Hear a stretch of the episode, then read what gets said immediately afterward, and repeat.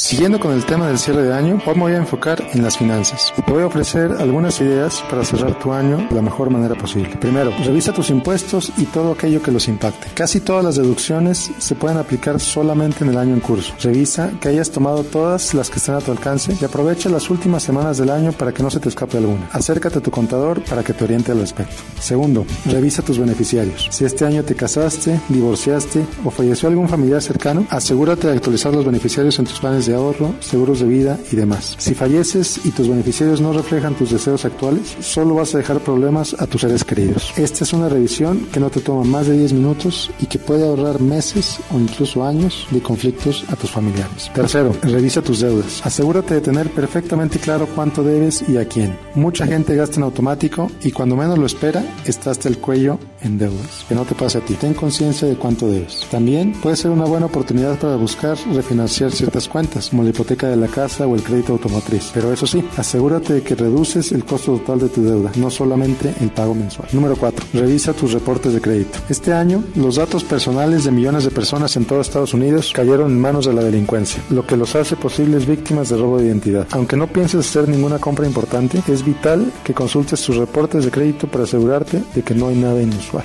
Número cinco. Revisa tus inversiones. No importa si tienes un pequeño guardadito o un portafolio importante. El cierre de año es una excelente oportunidad para entender tu portafolio, para asegurarte que no estás tomando más riesgo del que necesitas, para que tengas claro de que si lo que estás pagando por tus inversiones es adecuado o no, y de que verifiques el rendimiento que has recibido respecto a los índices adecuados. Busca una segunda opinión, pero asegúrate de que se la pides no a un vendedor, sino a un asesor que en verdad esté centrado en tus intereses, no en los propios. Sexto, conoce tu situación financiera. Te sorprendería la cantidad de gente que no tiene idea no solo de lo que debe, sino cuánto tiene. Esto, que pudiera parecer tan básico, es la base para la salud financiera, para tener un patrimonio tangible. Esto es un problema más común en la gente que gana más, pero precisamente por ese desconocimiento de su situación suelen cometer errores que con el tiempo les resultan muy caros. Revisa tu salud. Si no te has hecho un chequeo médico este año, aprovecha estas semanas de descanso para hacerlo. Aunque no tengas síntomas y te sientas perfectamente bien, esta es todavía una mejor razón para hacerlo, porque de esta forma te aseguras que efectivamente todo está bien.